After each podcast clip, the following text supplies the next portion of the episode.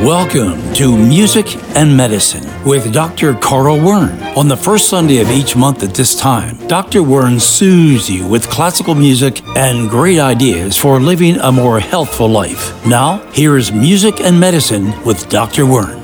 This is a show about a composer, and actually I have to admit, my favorite composer, who has unparalleled talents and unparalleled ability to create music that I think is the epitome of art. I think there's a Chinese expression, wonderful, that music is that which unifies. That sums up the music making of Mozart, who wrote about 800 compositions in a short lifetime of 35 years.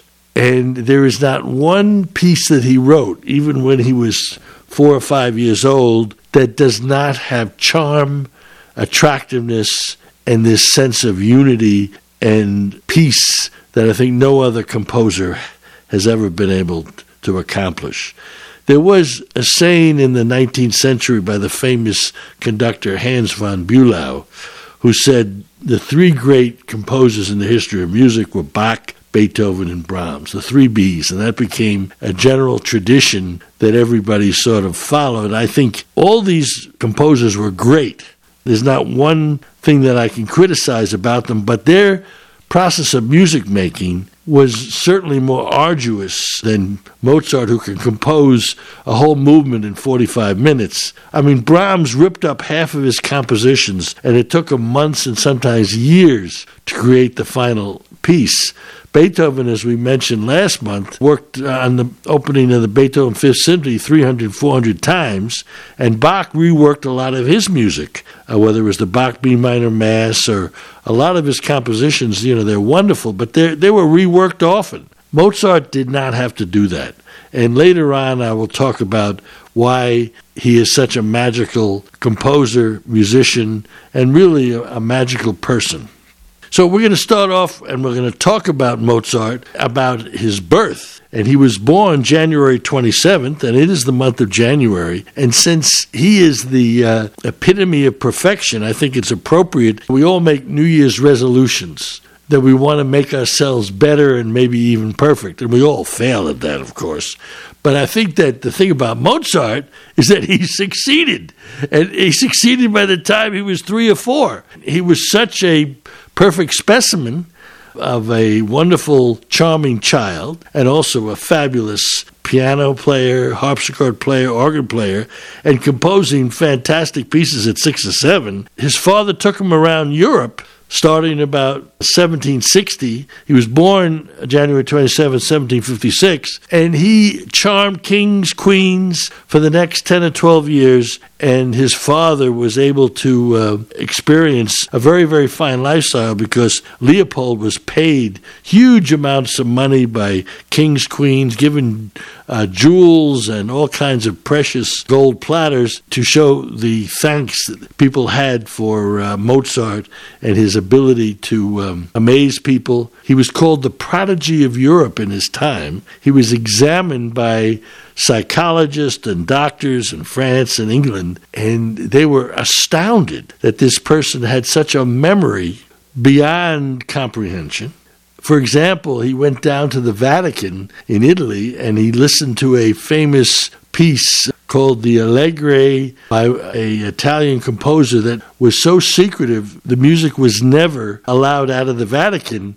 And after 2 experiences with this piece, Mozart could write out the whole piece from memory. For example, when he was 4 or 5, he was at home, and his father, who was a fine violinist and a singer, and wrote, actually the year of Mozart's birth, wrote a manual on how to play the violin that became quite well known in Europe and was appreciated by people in many countries. But so Mozart's father brought some friends back, some musician friends, because Leopold was a assistant kapellmeister in Salzburg. He brought a couple of string players and a horn player, and they started playing some chamber music, and Mozart just picked up a violin and started playing second violin.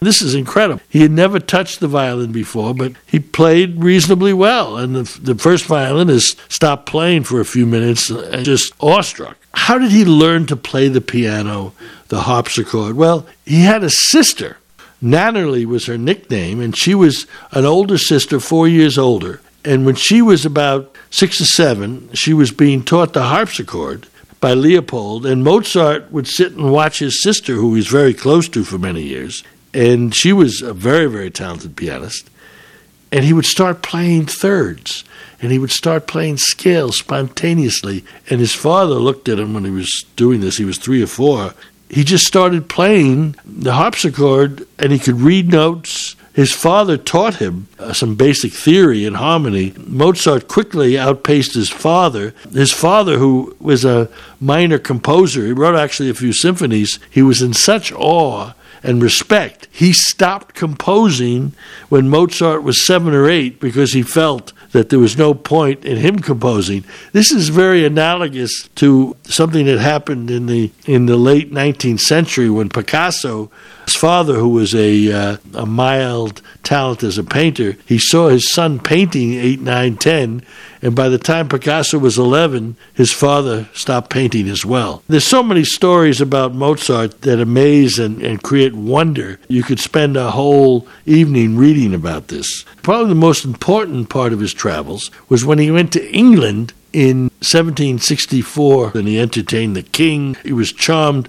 They spent 2 or 3 months there initially, and then they stayed another few months later in the year.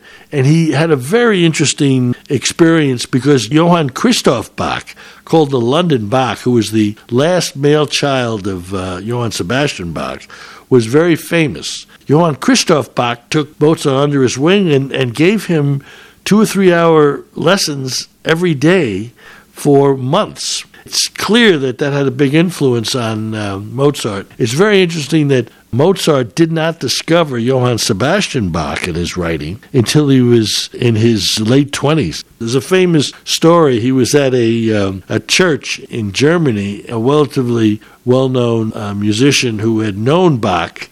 He had the whole series of motets that Bach had written, and Mozart looked at them for about 2 or 3 hours. He said to a fellow musician, he said, I can learn from this. I mean, Mozart had everything else. He is certainly, I think, the greatest musician and the greatest composer in the history of the world. And he is because he has this unity of ideas in the composition. Everything is spontaneous. It's been said by many musicians, for example, Sviatoslav Richter, and the unexpected surprise is one of the great motivators, compositions to create interest by the audience. I'd love to start off this presentation of Mozart with a wonderful piece. It's actually an opera, and I should mention that Mozart was a dramatic composer who loved drama, who was a practical joker, and he loved parties, and he was a connoisseur of life and pleasure. The Marriage of Figaro is the story of how Figaro and Susanna, who are servants in the court of Almaviva, this Count Almaviva, they're trying to get married, and the Count is married. He's sort of a philanderer, and he's trying to make it with Susanna before she gets married. It's a great confusion of love and behavior that's a wonderful opera. But I'm going to play the overture of the Marriage of Figaro that I played many times, and in orchestra as performances as well as in opera performances, and it takes nimble fingers to play the cello part as well, of course, the violin part. And we will play it in a performance by the exemplary conductor George Szell of the Cleveland Orchestra. Now we have the Marriage of Figaro performed by the Cleveland Orchestra and George Szell, who I think is one of the greatest conductors of Mozart and also in the history of music.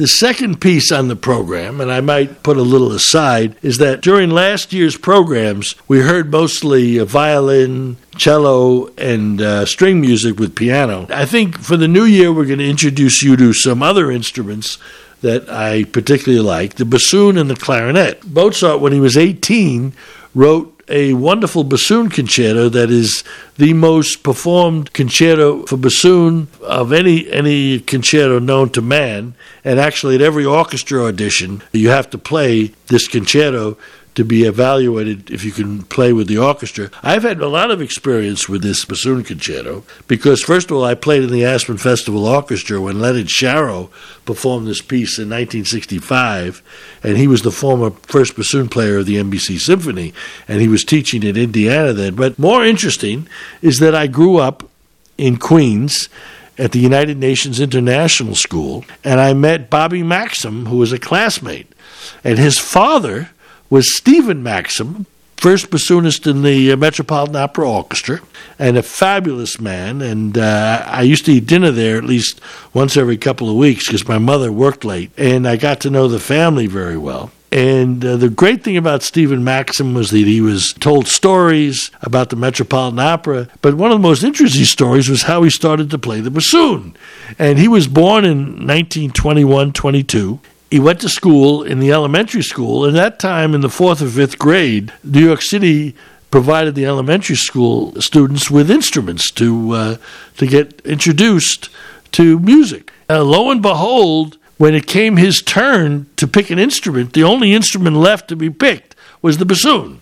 And so he picked it up, and then he became probably the most revered bassoon player in the world.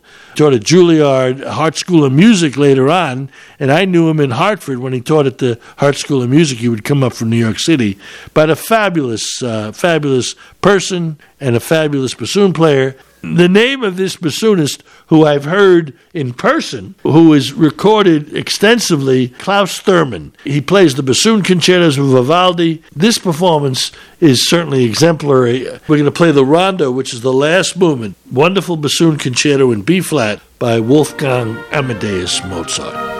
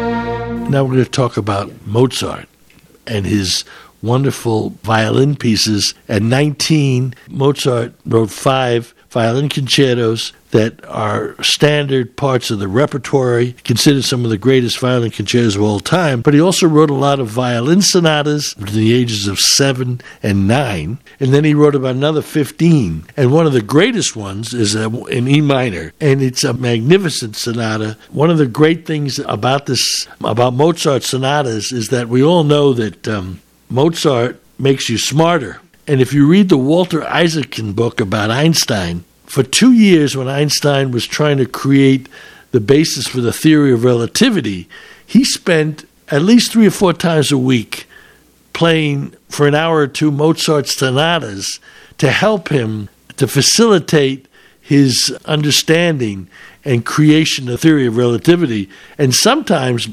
Einstein practiced it so much his fingers got sore. Actually, Einstein attributed, very helpful in his creation and understanding of the theory of relativity, that he won the Nobel Prize for in 1921. We are going to perform for you now a Mozart sonata, one of my favorites that I play. It's a transcription for cello, and I'm going to play you the second movement. It's a 2-movement sonata, and the second movement is particularly beautiful because of a minuetto in the middle. There's a wonderful section in E major. It's so beautiful that the famous musicologist Alfred Eisenstein, no relation to Albert Einstein, who said that this portion of the movement is a little piece of bliss. Now I will perform for you the wonderful sonata in E minor, the last movement, minuetto, and the piano player is Robert Kapelson, and I am the cellist, Dr. Carl Wern.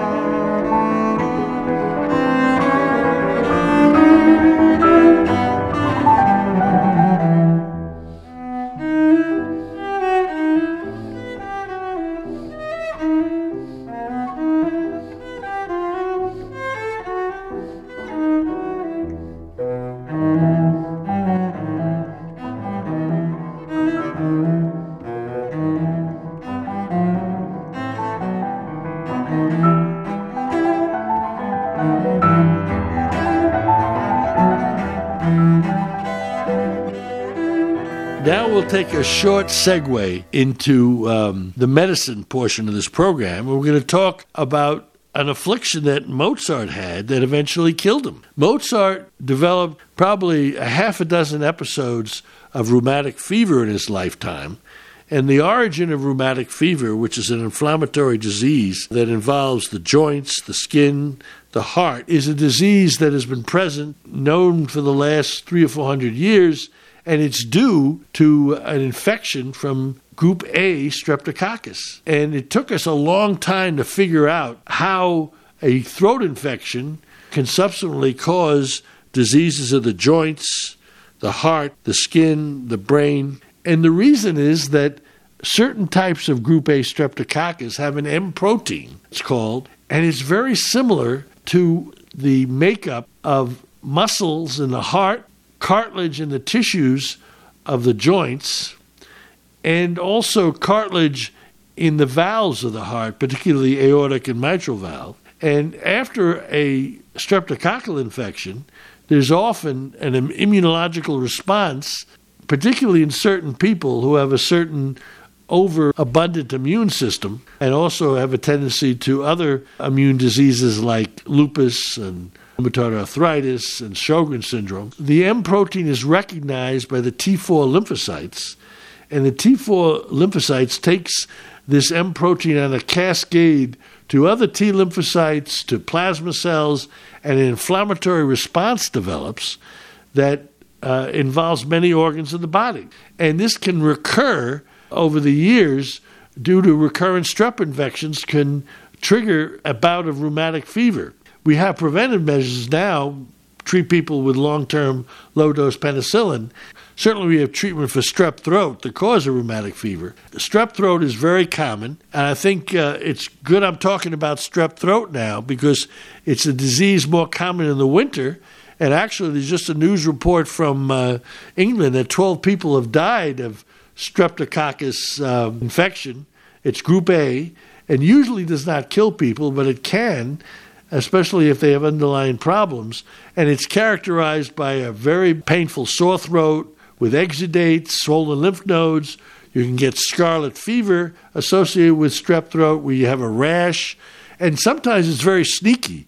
My nephew, when he was young, had strep throat. All he had was nausea, vomiting, and fever. So it's a disease that presents itself half the time very characteristically, but it can be very surreptitious, and that's why people don't recognize the disease. And untreated, it's associated with about 4 or 5% people getting rheumatic fever, which is a disease you can recognize by involving swelling of the joints.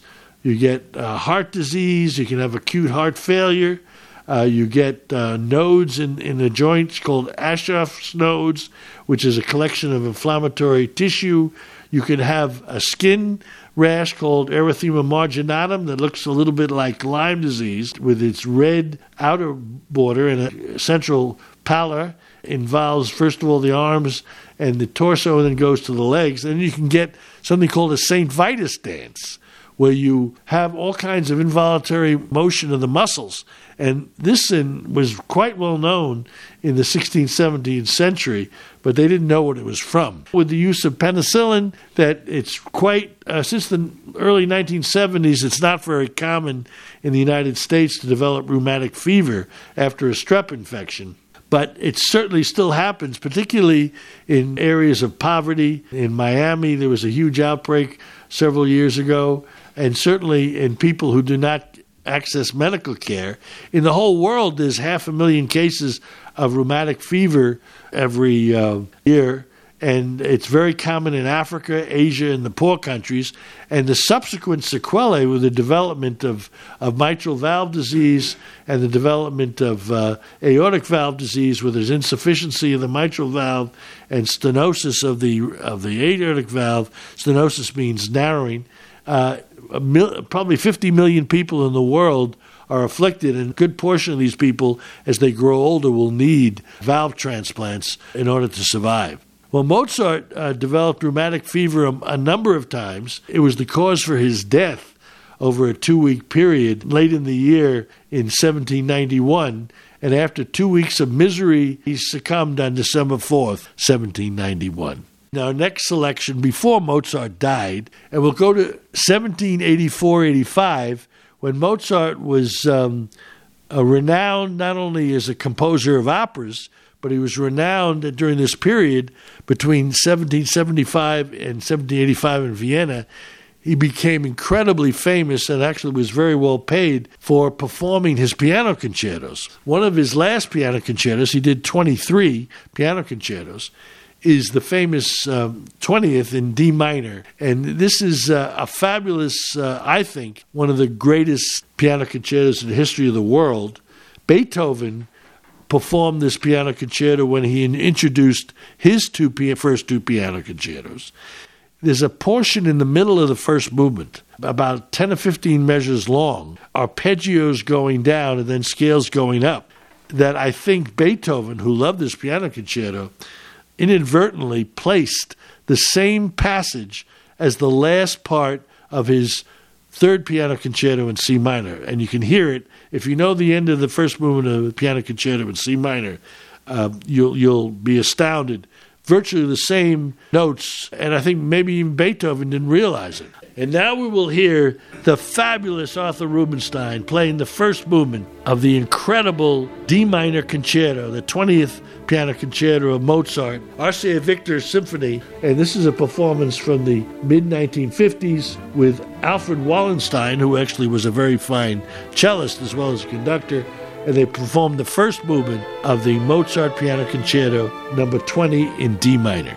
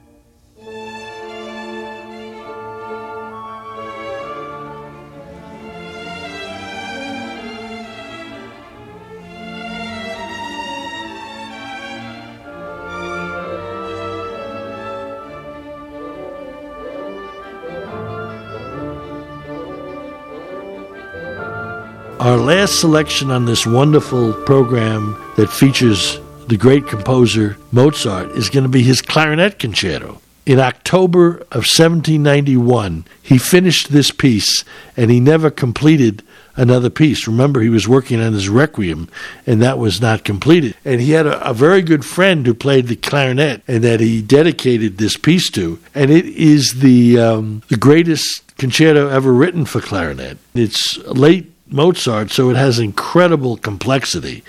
And I'd like to say it's appropriate that I talk about the clarinet and the clarinet concerto of Mozart, because just a few weeks ago, Stanley Drucker, the principal clarinet player in the New York Philharmonic, he was in the Philharmonic from 1949, 1958, and then Leonard Bernstein appointed him the principal clarinet player. But I saw him maybe 200 times. He's in the Guinness Book of Records for the longest performer in an orchestra of the clarinet in the history of the world, 50 years. And he just retired in 2009 at age 79. And I heard him play many, many concertos, not the Mozart concerto, but I'd like to dedicate this program and this piece to Stanley Drucker. Another clarinet player that was a good friend of my first wife, Bob Crowley, who I got to know at the Eastman School of Music. I played concerts with him and played many, many chamber music evenings with Bob Crowley, who was a fabulous clarinet player, first in the Oklahoma Symphony, then he was in the Montreal Symphony under Charles Dutoit. He became the principal clarinet player, and there's a spectacular recording of Gershwin's Rhapsody in Blue that starts out with a famous clarinet solo that you heard on an earlier program this year, the November program. And that recording with Charles Dutoit and the Montreal Symphony featuring Bob Crowley is acknowledged as the greatest clarinet playing in an orchestra for this piece in the history of recorded music. And I'd like to also dedicate this performance to Bob Crowley, who died, unfortunately, shortly after he retired from the Montreal Symphony. He died of dementia, which is quite remarkable, since this man was one of the penultimate magicians. And he could do all kinds of magic tricks, and he was very bright. To get dementia at age 64, 65 is just a tragedy. Now we'll hear the first movement of this great clarinet concerto, the last piece that Mozart ever completed, performed by Karl Lowther, the Academy of St. Martin in the Fields, conducted by Sir Neville Marriner, who created one of the great chamber orchestras in the history of the world. This is the clarinet concerto, first movement of Wolfgang Amadeus Mozart.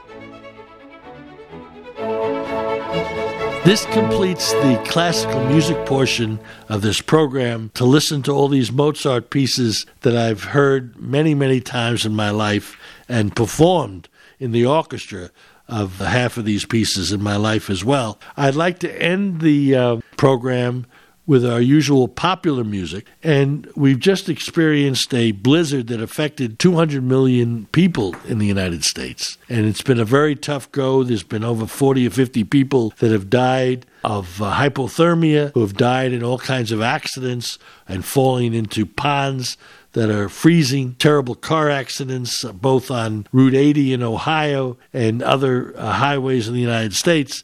So I'd like to have a wonderful popular music selection by Simon and Garfunkel, and it's called Hazy Shade of Winter.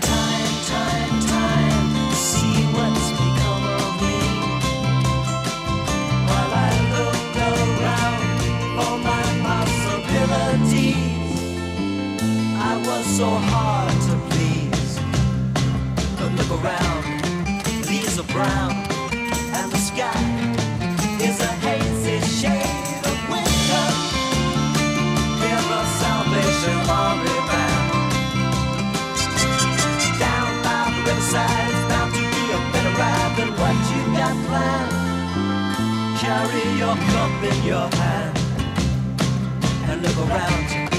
These are brown now, and the sky is a hazy shade of winter. Hang on to your hopes, my friend. That's an easy thing to say, but if your hopes should pass away, simply pretend that you can build them again. Look around. The grass is high, the fields are ripe, it's the springtime of my life.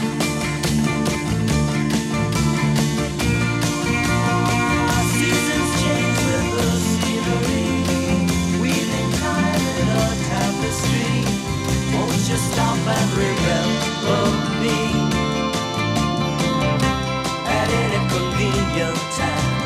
Find out my memberships while looking over manuscripts of unpublished rhyme, drinking my vodka and lime. I look around,